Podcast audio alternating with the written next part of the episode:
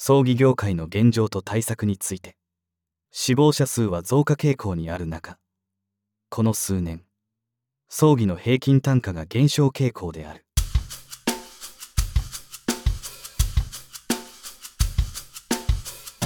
こんにちは。JFuneral.com 主催の有限会社 YEY の和田です。死に方改革研究者及び旅のデザイナーです。本日はマシン音声サービスにてポッドキャストを提供いたします。平均単価の下落それが顕著に現れたのがコロナ禍で集まることに規制があった時で市場が一気にしぼんだことはだいぶ前からポッドキャストで話をしています。さらに葬儀の小規模化どころか簡素化まで進んでおり家族葬や直葬の需要が高まっているのも業界を圧迫しているのも事実である。都内の5割の葬儀が直葬やそれに近い葬儀だと言われています。火葬場はパンク気味で燃料や人件費高騰化で火葬料も上がっています。コロナ禍でオンライン葬儀などが流行るかと思ったけど実際はそうでもなかった。人々は葬儀者の提供する高価な仕組みよりも田舎にいるおじいちゃんやおばあちゃん相手に LINE ビデオ通話などで済ませてしまった。そんな中多死社会だということで葬儀業界へ参入してきた異業種も多くいたのも事実である。それと競争せねばならない現状の葬儀屋さんは競争環境がなお厳しさが増してきました。葬儀業界は高齢化及び多死社会。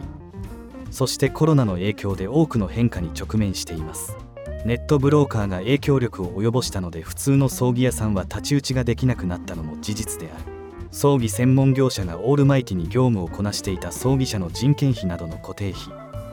式場を持っているなら斎場などの固定費の回収ができなく困ることが起きてきた。葬儀者として何でもいいから売り上げを立てたいので今までサービスとして費用請求していなかった作業代を厳格に請求するようにもなった。まして艶振る舞い返礼品などがなくなったので付帯産業まで厳しい状況に立たされるようになった。葬儀社も飲食を提供しているところや返礼品を届けているところなどは新しいマネタイズ方法を考える必要が出てきた。一方低価格化が進む中品質は落とせないとか顧客は高品質を望む時代になったので葬儀社としてはダブルいやトリプルパンチでもある。ブローカーを介すると式場料金を葬儀社が飲む必要があり独禁法に抵触していて幾度も訴えられている。これも葬儀社には痛手でもある。葬儀社としては火葬料の値上げは遺族へ請求するのだがその火葬料も葬儀料金に計算されるので遺族としては葬儀費用一環として見られてしまう。お寺へ支払うお布施なども同様である。これを踏まえた上で葬儀業界としてどう打破できるのかをしっかりと理解する必要がある。まずやらねばならないのはどんぶり勘定で済ませていた葬儀社の経理を改めて1円単位まで見直す必要がある。そこから原価計算をしてコストをきちんと把握することが大切である。ここで新しい葬儀プランを開発してもあまり意味がないのは何をやっても回収が難しいので現状の作業のコストを最小限に抑えることが重要である。まして今では自力で他の場所へ出店するよりも M&A を介して吸収した方が市場の混乱を避けるのと新たに戦わなくて済むので手っ取り早いとも言われている。しかしそこには資本が必要となる。法事などもなくなったので回収が難しい。葬儀社が自社サービス向けにアプリを開発しても使う人が限られている。そういう場合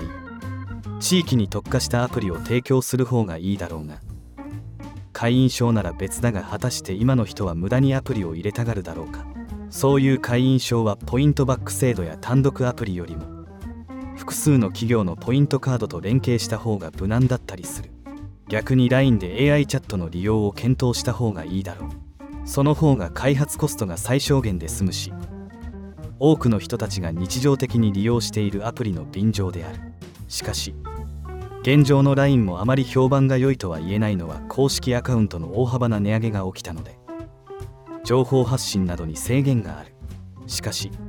資料請求などへの返信などはすぐにできるメリットもある。マーケティングで大切なことは相手に自分のことを忘れさせないことである。LINE の場合はミュートしていてもブロックしない限り。着信した数字は現れるから何かと意識がそっちへ向くことは事実である。何しろ非対面が望まれる時代になったからだ。そうなると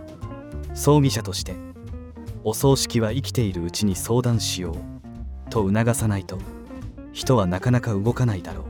今後葬儀社は訪問看護師や家事代行サービスを運営することも一つの手段かもしれない。